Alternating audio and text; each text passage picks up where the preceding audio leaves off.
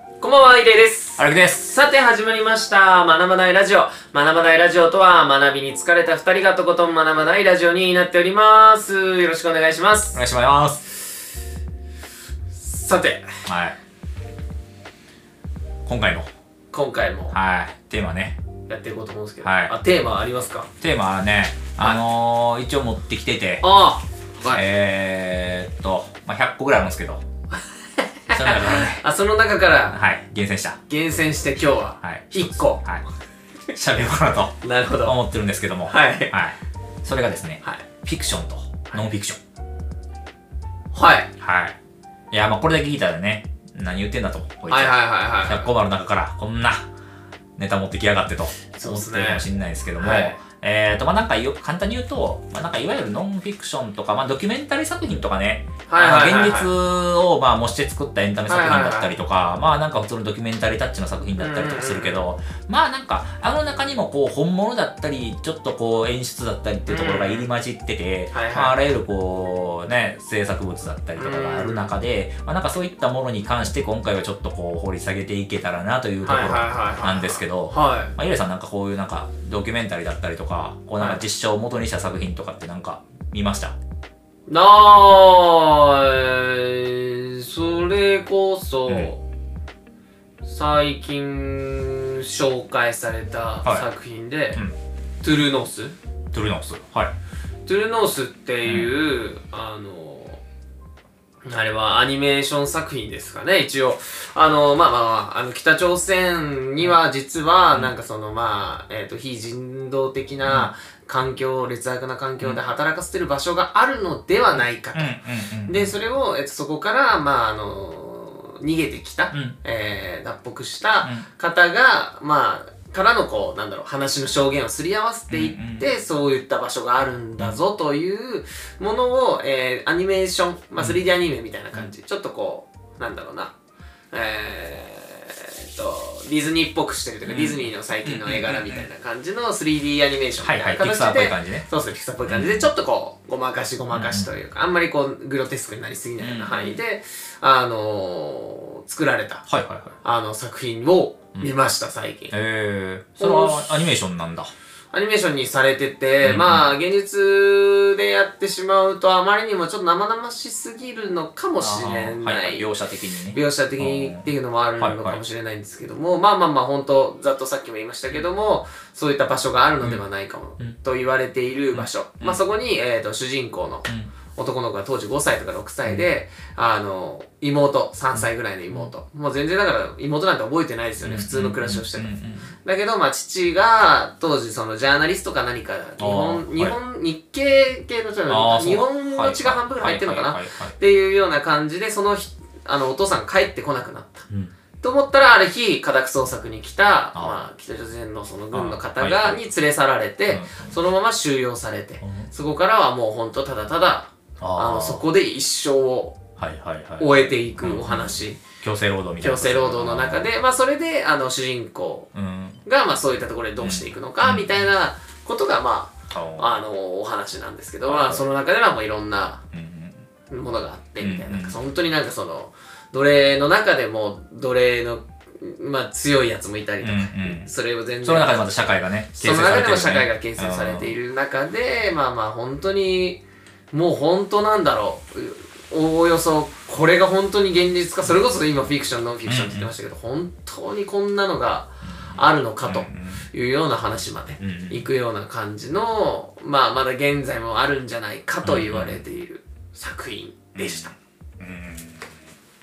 それはなんか結構、表現的にはエンタメ寄りな表現をしてるんうかな。ーん、どうなんですかねわかんないですけど、僕は全然。あまあでも、よく見てみたら、まあ、エンタメ作品っちゃエンタメ作品になっ、したってってるとは思うんですけど、うーん、そうですね。ーまあなんか、そう、そうせざるをなかったというか、そうしないとさすがに表現的にこう、なんか、なんだろうな、伝える手段がなかったのかもしれない。まあまあまあまあまあそうっすね結構それこそえっ、とネットフリックスが先行なのかなあ、ネットフリックスであるんだ。ネットフリックスにありますあ、そうなんだ。ネットフリが先行してんのかなでもなんかどっかアメリカの会社が多分先行投資してるなんネットフリかなえネットフリックスが投資してて、えー、と共同開発の中の一部に日本が関わってるみたいなアニメーションの方の制作で多分あーはいはい携はいわはいったる軽く関わってるみたいな感じだと思うんですけどはいはいまあそうですねエンタメ的な要素も、はい。うーん。うん、でもまあ基本的にはちょっとダークすぎるような確か話に。なんで、そうね。まあまあまあまあまあ、まあなしそうね。死ぬまで外を知らずに労働するっていうことですよね、まあそうね。本当のこと分からずにみたいまあ、なんかそういった作品のさ、まあなんかその、虚構と、そのうん現実っていうところの、こう、境目の扱いってけど難しいよねと思う。な出てうんなんかこう、結構そういう現実が8割ぐらいの作品とか9割の作品ってさ、1割の虚構を信じちゃったりもするじゃん。はいはいはいはいなんかそれ、それをどうこういう今、その作品に対してどうこうっていう話ではないんだけど、なんかそういったものに織り交ぜられた悪意のある嘘みたいなのを取り扱いって俺うん最近難しいなってめっちはいゃはい思はっいててさ、はい結構俺ドキュメンタリーに見たもんって俺結構全部信じちゃうのよね。やっはぱいドはいはいキュメンタリー好きだし、うんうんうんけどさ、なんか、そういった9割本物の中に1割嘘を混ぜられるとさ、結構こう、人って信じてしまうし、はいはいはいそこにこう、みんな意識が先導されていくというさ、あーそれはそれで怖いよねっていうはいはいはいはいやつがやっぱりあっうて、んなんか、あのー、まあなんだろうな、まあなんかそれを俺はやっぱ強く感じたのは、なんか知ってる人が出てる時のドキュメンタリー。うんだったり、会社だったり、まあ、ガイアの夜明けとかさ、はいはいはいカンブリア宮殿とか、はいプはいロはフいェッショナルとかさ、うんなんかやっぱり俺年齢重ねてて、やっぱ自分が年齢が年齢だけに、うんやっぱ知ってるとやっぱあそこら辺出てるの。はいはいはい結はい構、結構いろんななとこに出てるの。はいはいで、やっぱり、なんかその人を結構深く知ってるときに、やっぱりその人を悪く言うつもりはないけど、うんその人そんなに成人ではないぞっていうはいはいはいはいものってめちゃくちゃあったりすんのね。みんながもう大絶賛してる人とかでも、はいはいはいやっぱり関わった人間は多分そんなこと一切思ってへんっていうのがいっぱいあって、それってやっぱり1割の虚構やったりはしてたり、はいはいはいはいはいなんかそこを隠すだけでその人は政治にめちゃうというか、なるほどなるほどるほどなんかそれがこういろんなところに含まれてるなと思って、うんそうなるとこうそういったこうドキュメンタリー作品だったりそのね現実を元に実話を元に作られている作品の取り扱いって難しいなっていうふうにうんとは言いつつやっぱりそのさあのー現実はさ小説よりいきなりって言うけどさ、うんやっぱり現実を扱った作品って面白い作品多くてさ、はいはいはいやっぱり現実の方がすごいことが起きてるから、うんなんかその中で面白い作品ってあるよねっていう話でもあるんだけど、はいはいはいはいは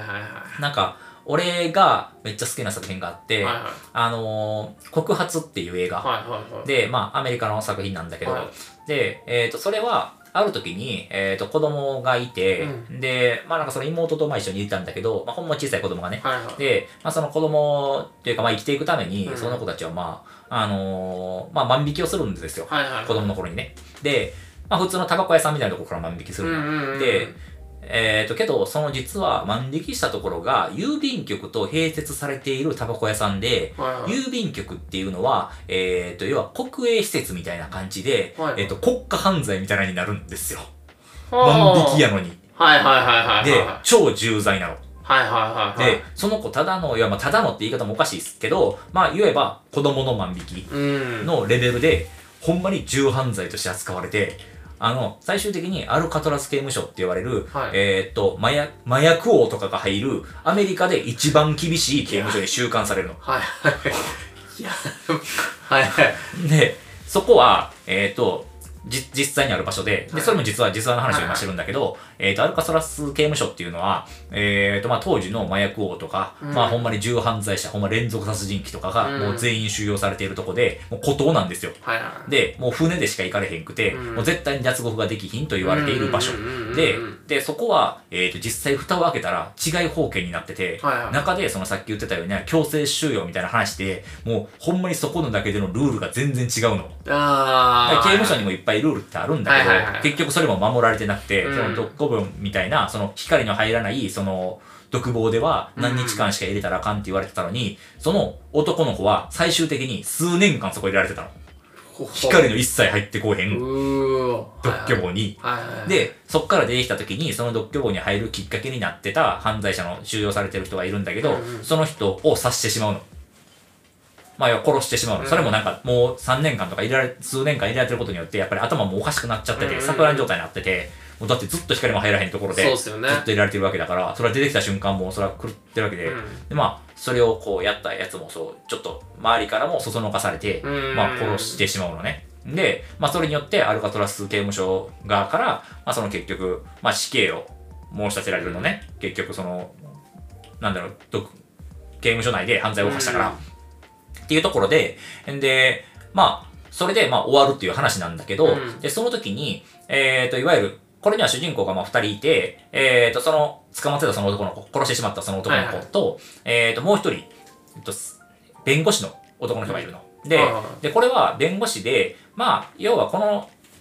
今回の弁護に関して言うと、その男の子が100%負けるから、うんもう100%経験つる積むつもりで、もうこれはもう負け戦のやつだかうら、んうんちょっと、あのーまあ、お試していってこいということで、はいはいお父さんがすごく偉い人の息子さん、うんうんうんいや、もうその弁護士でもめちゃくちゃ有名なはい人はのい息子さんの、まあ、要は最初の、まあ、ちょっと序盤のうん、うんうんもうちょっと肩慣らしというか、腕慣らしというか、うちょっと感じでちょっと、あの、行ってこいっていうことで、生かされるの。うんで、まあ、その男の子というか、その主人公も、ああ、分かったと。まあ、なんか、話聞く限り、うんうんうんもう確実にその男の子が勝てる見込みなんてないし、うんで、相手もそのアルカトラス刑務所っていう刑務所の中でも最高敬意うんやから、もう何もや、ほっといたら終わってしまうというような、まあ、感じで、はいはいまあ、けどとは言いつつ、まあ、とりあえずその、犯罪を犯した、うんその、ケビン・ベーコンっていう、そうの、んうんうんまあ、役者が演じてるそのキャラクターがいるんだけど、キャラクターとかその人物がいるんだけど、はいはいその人物に会いに行ったら、もうずっとこう、まあなんか、もうコミュニケーションとか一切取られへんくなっちゃってて、でまあ、最初とか全然話できひんの。はいはいけどまあ、徐々にこう、なんかうっすらこう、なんかコミュニケーションが少しずつ取れるようになってきて、ほんで、まあ、しなんかちょっとこの事件おかしくないってちょっとずつ気づき始めるのうね。んほんで、なんかこう、その男の子のこう、なんか怯え具合だったりとか、うんその精神の崩壊具合とか見てて、で、おかしいなってなってきて、こう過去に働いてたその監修のとかの話とかも聞きは始めんの。はいはいはけいどそうなってくると、やっぱりそのアルカトラス刑務所の影響力ってでかいから、誰も話されへんの。怖すぎてう。んもう何されるか分からへんからね。うんけど、なんか、本当の正義みたいなところで、その人はひたすら突き進んで、いろんな情報をかき集めていくと、うんアルカトラス刑務所で行われてた本当の非人道的なこととかがう、んちょいちょい浮かび上がってくるうの。んうんで、それを元に、結局、その男の人は、最終的にアルカトラス刑務所を訴えるっていう、アメリカで前代未聞のことが起きるのね。それはうわダメだまあもうちょい聞きましょうはあいけど、けどこれ、これほんまなの。実はな の。あこれノンフィクションノンだフィクションなの。ほんまに起きたことは事実で。で、実際その、それ、その有名な事件を描いたのがその映画なの。はあ逆告発するのね。うだから。わなるほどはいそうはい。で、それで、まあ最終的に選挙を戦っていって、まあそれの結果がどうなるかという話なんだけどう、ーんけど、で、その中にまあちょっとやっぱかっこいいシーンだとか、まあはいはいはい逆に言うと生々しすぎるシーンとかもあったりとかしはいて、そのなんか演出と演出じゃないとこのこう、狭間みたいなところをうまく描いて、エンタはいはいはいメ映画としてすごく昇華されてるから、はいはいはいまあ実話とか実話関係なく感動する映画なんだけうど、んうんなんか、けどあれもやっぱり、こう、美しく描かれてるがゆえに、うんこうなんか多分本来、なんか、どっちでもちょっと悪かったりとか、非があったりとかするところが、完全懲悪みたいな話には一回なってるかはいはいはら、いなんかちょっと怖いなというところもある。なるほどうはあなるほどん。なめっちゃいい映画やよね。はいはいはいなんか、いい映画10選選べって言われたらはいそはいこに入ってくるぐらいの映画ではあるけど。なるほどなそうそうそうそうはいはいはいはいはいはいはいまあそうかそうかそうかそうかなんか、さ、あのー、密着取材とかもさ、はいはいやっぱ嘘があるわけやん。はいはいはい合間にさ、こうああ、もう、なんか、いや、なんか 急にシリみたいなのはいいや、あるわけじゃじない。ゃないですか。はいね。だから、そういうね、なんか、確かに密着取材とかもまあまあまあままあね、エンタメの要素がいっぱいあるあわけうで、ーんね。まあ、つい最近、あのー、なんだ、あのー、オリンピックとかに向けてのなんかドキュメンタリーみたいなやつでさ、はいはいまあ、なんかやらせがいろいろ発覚したとかさ、はいはいはいはいなんかはいね、いろいろありましたが、川瀬監督のやつかな。ああはいはいはいはいはい変なもあったけども。まあまあ。まあでもそうかまあけど、それをこう、うまくつなぎ止めて、本当の真実を9割つつ、なんやろ、伝えるために必要な虚構なのか、うーんなんか意図的にその部分を隠してしまってるのかによって、また意味は変わってくる気がするけどね。そうですねね確かになんかね、まあ、淡々とその歴史を読むだけであれば、別にそれが作品である必要はないから、はいはいはいはいね、単確純にかそにの実話を文章として書き起こせばいいだけ、事実をさ。まあ、作品として描いてる以上はやっぱりそこにねうん順序とかがちょっと変わったりとかっていうのはあるんだろうけど、ね、うん確かにまあまあ、それは必要なことですよね。まあね。作品としてのまあこうなんかやっぱ、やっぱ好きなんですよね、こういう作品。はいはいはい。なんかノンフィクションとフィクションの狭間ぐらいの作はい品はいはいって。はなんか、あの、去年、去年かな去年見て一番良かった。去年、一昨年かななんか、チェルノブイリっていう、はいはいあの、アマゾンで言うと、スターチャンネルとかに入んないとダメだから、結構人に勧めにくくて、はいはいはいアマゾンのプライムに入ってて、なおかつ、こう、スターチャンネルの別の、要は有料チャンネルにも入らなあかん。い。はいはいはい。けど、あの、アメリカとかのドキュメンタリーとかの賞を総なめにしたぐらいのえー、作品で、はいはまいあなんか結構何5本ぐらいある連続、はいは連続映画というか、はいまはあいなんか短いドラマというか、あなんだけど、あの、チェルノブイリの事件を完全に最初の初動の起きた瞬間から、はいはいその収まるまでを描いたえー、はいはいはい。やつなんだけど、なんか、それもすっごい生々しくて、いやー、結構な感じその、その日の、はい、だから、なんかドラマの中でもう、いやいやいやいや、これめちゃくちゃすげえなって、すごいもうメンタルにずっしりきたら、うん事実、そのドラマ上では日にちがまだ3日しか経ってなかったりするのうで、ーん。それぐらいその2日間とかが、初動がすごすぎて、うーんなんか最初事故が起きて、はいはいで、その事故が起きた時に、その、あの、あれまでに原子力発電所の事故って起きたことがなかったから、うんそうですよね誰も初動がわからんかったの。うん。だから原子力が放射能が漏れたらどうなるかってことを、えー、とその地域のチェルノブイリに住んでる人たちはほとんど知らんかったのわどういうことが起きてしまうのかってことを知らんかったから、えっとそれ後に死の橋って呼ばれてるんだけど、うんそこから原子力発電所が燃えてなんかなんか緑色の炎を出してたのを観察してた人たちがそこにみんな集まってみんなで見てたのでそこにいた人全員死んだのそうですよね。そう。めっちゃすごい近いからね。だからまあそこは死の橋って呼ばれてるんだけど、うけどみんな当時それが分からんくて、でまあ結局爆発してるのか爆発してないのか、違うところが爆発したのかうんとかいうのをこう全部こうなんかこう責任転嫁とか上の人間とかもいまいち技術のこと分かってへん人たちがいて、で、初動さえもうちょい動いてたら、実際にはもう少し亡くなってる人少なかったんだけど、結局だからあれは人災事故なのね。うん、そうですよそうね。最初の2日ぐらいまであの一切処理できひんの。うんなんか、もうみんなが誰も決定権がなくて、はいはいはい。もうなんかもうみんながうじうじしてて、まうあん初めてのことだからしょうがないんだけど、まあ、しかもあれってその旧ソ連の体制だから、その、えっ、と、ある時ってどういうことが起きてたかっていうと、えっ、と、要は、えっ、と、ロシアのはい。中で、まあロシアというか、まあその当時ソソビエトやけど、ソビエトの中で、えっ、と、体制が返還された後だから、はいはいえっ、とね、いわゆる一般人が成り上がって社会が変わったとこなの。だから大臣が一般人とかなの。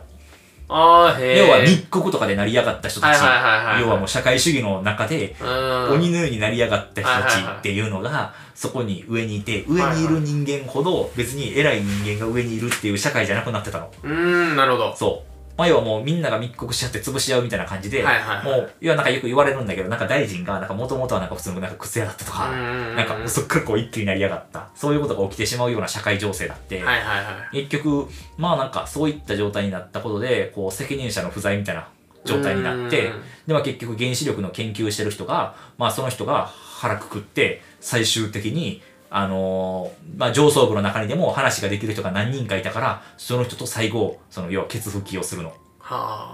あ。もう上の人間とかも一切何も分からへんから。はいはいはい。ほんで、まあ、なんかもうあと上の人間はもうただただもうその人が言ったことをやるだけになるのね最終的には。おーけどそこに持っていくまでやっぱりみんなが邪魔したりとか、はいはいはいなんかお前には分からへんみたいな話があったりとか。そう。いや、なんかそれもね、やっぱすごくて、なんか途中から、その、全然違う地地域の、はいはいはい。チェルノブイリじゃない地域の人、要はモスクワとかに住んでる人の、うんまあその当時の、そのなんか、放射能学のはいはい放射線とかを研究してる人の、なんか、スペシャリストみたいな人が、もう近づくことによって自分たちの命が縮まること分かってんのに、その、あ危危険な状態を伝えるために、いちいちチェルノブイリの方まで来るの。なるほど。なんか要はそういう時にこう周りの人間の中ですごくね、あのその状態を良くしようとする人たちはめちゃくちゃ動いてるんだけど、うんその肝心なこの軍部とかがその危険性とかを一切把握してなくて、人の避難とか一日待たしたりしてんの。おー。その間放射線もうマックスよ。そのあの放射能のその基準値みたいなのがあるんだけど、はいはいはいもう基準値とかもその外貨コンタみたいなやつ壊れるぐらいになってるのもうこの当時測れる当時一番上まで測れる上限まで測れる放射能感知器みたいなやつがぶっ壊れて持てんのもううーわ。もう振り切ってて、完全にひ、もう超被爆してるってそこうとそうですそねもう、じゃあもうもうだから、えっと、今、そこの時に出てきた、えーっと、病院がそのドキュメンタリーの中で出てくるんやけど、はいはいはいえーっと、そこの地下に、その当時着てた服とかを、そのひ理解ある看護師の人がいて、そこに全部服とか捨てさせるのね。はいはいはいで、それが地下にずっと今も置かれてんの。で、そこに入っていくっていうシーンがあるのね。防護は服、あ防護服着て。はいはい、はい、今でもガイガーハンター、もうパチパチパチパチパチパチパチのレベルよ。もう今でももうほんまに超危険区域のレベルでまだななってる。で、まあ最終的にはチェルノブイリって結局あの、コンクリみたいなんで固めちゃって、で、それで100年ぐらいが持つんかな。けど100年しか持たへん。なんかまだ終わった話じゃないんよね。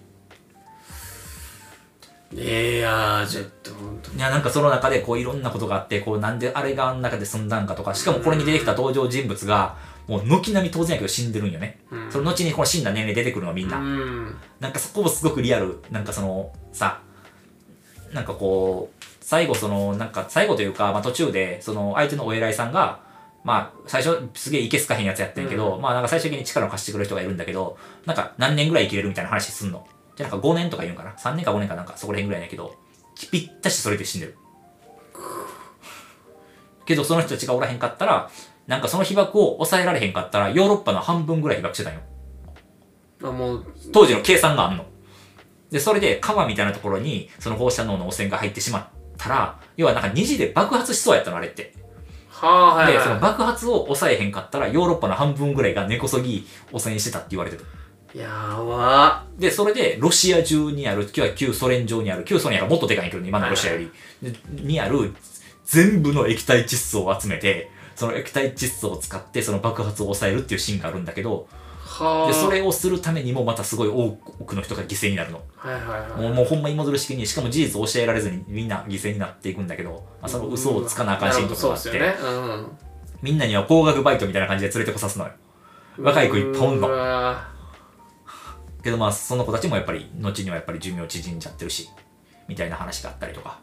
けどなんかそれを旧ソ連っていうのは最初公表してるのが、えー、とその原爆の消火に当たった人たちの中で被爆した人の人命しか入れてないからチェルノブイリ事故って数百万人人亡くなってるんだけど、はい十何人だよね公表というやばさとかねやばいっすそうそうっていうのをまあ結構赤裸々に描いててあーまあすごいこうまあすまあいわゆるロシア側はすごく反発してるんだけどねそれに対してうんその要まはあ悪意のあるその要は作品だっていうところでまあ要はこんなのは事実じゃないということでまあ認められへんからね絶対にロシアはってポジションとしてまあけどすごい関係者の話とかを聞いてやっててまあけどそれもどっからどこまで本物かわからんやんうんまあ残ってた記憶とかを元にしてるんだけど、まあとはいえね、なんかやっぱ俺はそこで感動しちゃうけど、けどなんかそれをこう鵜呑みにして事実かのようには伝えたらあかんなと思うってる。ん映画としては伝えるけど、はいはいはいかあでもめっちゃ面白そうっすね面白いんですよね、やっぱ。なるほどなんかけど結局、まあなんかその時の教訓が元にあったから、まあなんか他にもあの原原発の事故ってその後も起きるんだけど、まあそれこそ日本でもあり東日ま本したも起しきねるんだけど、あの東北とかのやつもそうで、まあ、あれとかもなんでかっていうとその時のやっぱり教訓とかがあったから、まあ、割とその初動という意味で言うと、早かったのはそこがいい、まあ、それも要は似たような軸だからそのなんか、うんあのーなんか温度を下げるその棒のやつの、はいはいあの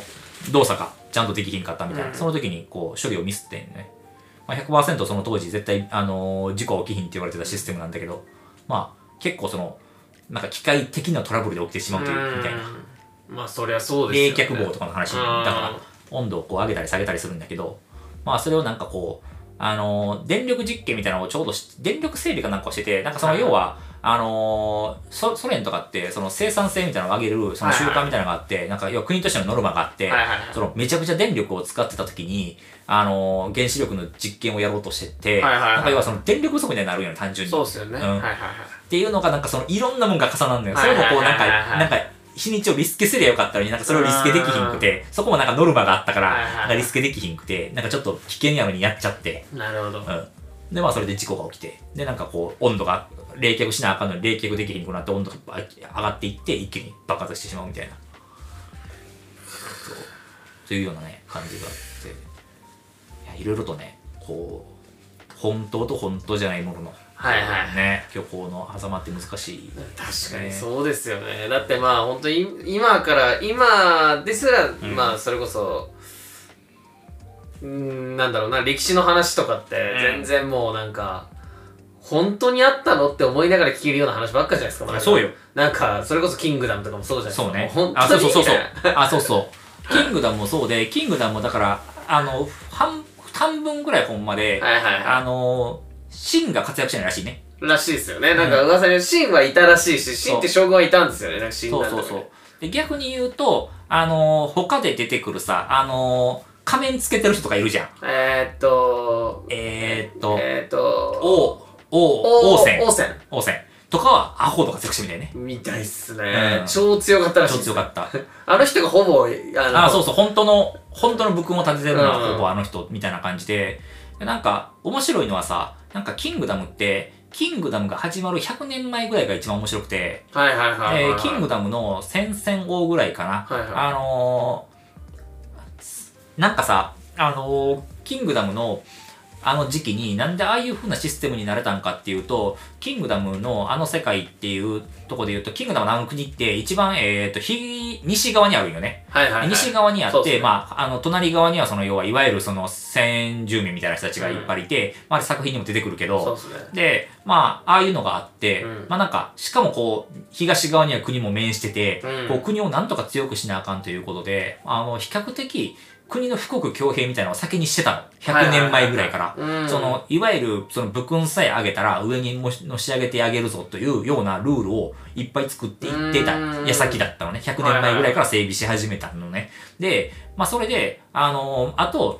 その、兵糧的なところで言うと、その、要は米とかをしっかり作るっていうところとはいはいはい、その、やっぱ国を強くするっていうところを、やっぱりこう、重視して、うんまあ国をなんとかこう、強くするためにはどういうふうにすればいいっていうところを、やっぱり強く考えてて、で、まあ、身分も関係なうんく出世もさせることによって、まあ、人も流動的に動くし、っていうところで、で、まあそうなったところから、えー、と、途中らへんから、えー、と、それが効き始めて、やっぱとにかく戦が強い国になってくるの。うんなるほどやっぱり、成り上がれるから、うんやっぱり強い人たちがやっぱ増えてくるのね。で、まあそんな中で、こう、やっぱり、あの、あの時の時代って、あの、まあ、紀元前何年前か知らんけど、何年前かな、終潤戦国時代って紀元前何世紀うなんんだけど、うん紀元前やからね、あれまだ。そうっすよね0年入ってないからね。うんから、なんかそれがすごくて、まだ、まあ、あんだけ戦術とか作品内で描かれるけど、まだ戦術とかなかった時代なのね。はいはいはいまだ言うて、力の殴り合いみたいな時代やって。で、なんかそこで、まあなんかスカウティングとかを成功して、まあ、後にこうめちゃくちゃ有名になる王様にまでなる人がいるんだけど、はいはいで、その人とかも連れてこれたりとかして、うんあのーまあ、国が強くなってきて、まあ、国のある程度基礎体力ができてきてからの、あの、神な、うの、んその神、要は始皇帝がはいはい生まれるところが、まあ、面白いところ。うんまあだはからさ、あの、途中でさ、あの、過去の話で王毅とかの話とか出てくるいやん。はいはい王毅が使えてた人とかの話あるやん。はいはいはいあの時代が根っこなんよ。なるほどあの時代にめちゃくちゃ口、あの国が強くなったから、なんか六将軍みたいなあそうそうそうそうそうあれを復活させるみたいな思考ってそうそうそうそう。だからあの時代ぐらいが結局、一番は国が強くなっていったとこはいろ。はいはなんか、なんか面白い話あって、なんかその、結局さ、国のルールを守らせなあかんってなった時に、えーっと、ある時、こう、なんか、名称みたいな人が来るのね。うんうん名称というか、まあその、なんか、参謀みたいな人が来るんだけど、はいまあその人こう、引き抜いてくるんだけどね、他の国から。いはいはいで、その時に、まあ、ルールを決めるの。その結局、その王様がそれを守らへんかったら、他の貴族たちも守らへんから、うん王様もまあ守るようにさせるわけよね。はいはいで、その時に、えっ、と、王様の息子がルールを破るの。はいはいはいはいで、その時に王様の息子がルールを破るんだけど、まあさすがに、ほんまはそれ死刑なのね。はいはいはいいやさすがに王様の息子というか王子よ。の、やっぱそれを破るの、殺すのはさすがにちょっとうんど無理だからということで、その人、その子息子が一番信頼していた家庭教師みたいな人間を、うんえっ、と、初期死刑するんですよ。はいはいはあの、で、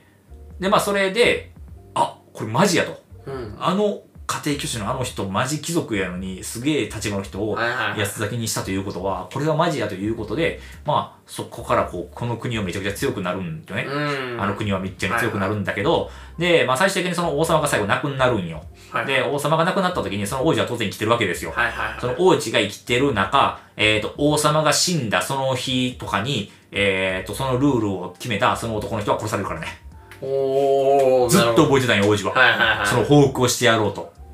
で、その時に言われてたのが車咲きの刑っつって、はい手足に車というか馬車はいはをい要は全部の足に4つつけて体が4方向に進んでいって体を八つ咲きにするっていうその経緯を考えたらもうその八つ咲きにされたその人やか らね車咲きの経か車咲きの経っていうまあそういうね。まあ、けどそことかは結構ほんまらしくて、はいはいはいまあそこ漁港じゃねえんだとか見ながら、ね、確かに。 市場的になんか、いやいやいやまあ、そうらしいそと。うそうそうそう。結構残ってるらしいね。残っちゃってんですねあー。まあなんかそういう意味で言うとなんかね、あの歴史とかもさ、うん歴史作品はほぼ全部虚構とさ、そうこっうすねねね、いろいろと演出ための入り混じってるよね、うん日本の戦国時代とかもそうだし、まあまあまあ、そうっすよねね。まあもう江戸時代とかになってくるとさ、その書物がリアルすぎて、うんあんまりちょっと脚色要素が少なくなっちゃうけど、はいはいとはいえ、まあなんかそこに入る前とか、まあ終わりぐらいまではさ、うん。まあとはいえあれやな、新選組とか鬼のように演出されてるから、あー まあまあ、そうっすよね。まあかっこいいからやろうね、いうん描くとね、やっぱりこう、なんかドラマになりやすいからそうっっすね。ていうところはあるけどさ、まあなんかそういう意味でね、いやー。なるほど。ね、まあ、イレもね、まあ、イレ量でありながらもね、虚構が7、まあ7、8割ぐらいもんね。僕はほとんど曲9割ぐらい、ね。そうっす。 1割ぐらいが本音で、その1割がポッドキャストやもんね、これね。そうっす。ね。いや僕一番本音っていうか、一番素の僕出てるのここなんえ、で。そうよね。多分。だから、やっぱその1割やっぱし、ね、知りたければ、やっぱポッドキャス見ト。ていた だいてやっぱなんかあの酒飲んでる時とかの異例はこっちです、あ、確かに。そうね。こんな感うじ、ん。先ほどやってる時とかもね、やっそうぱですかなり出てるもんね。そうですね、うんちょっとそういう感じなのでね、はいやっぱりまたね、ちょっとね、2回連続めちゃくちゃ喋りまくってるけどね。はいはい。まあこんな感じでいいんじゃないですかね、はいありがとうございますありがとうございます。おやすみなさおいやすみなさい。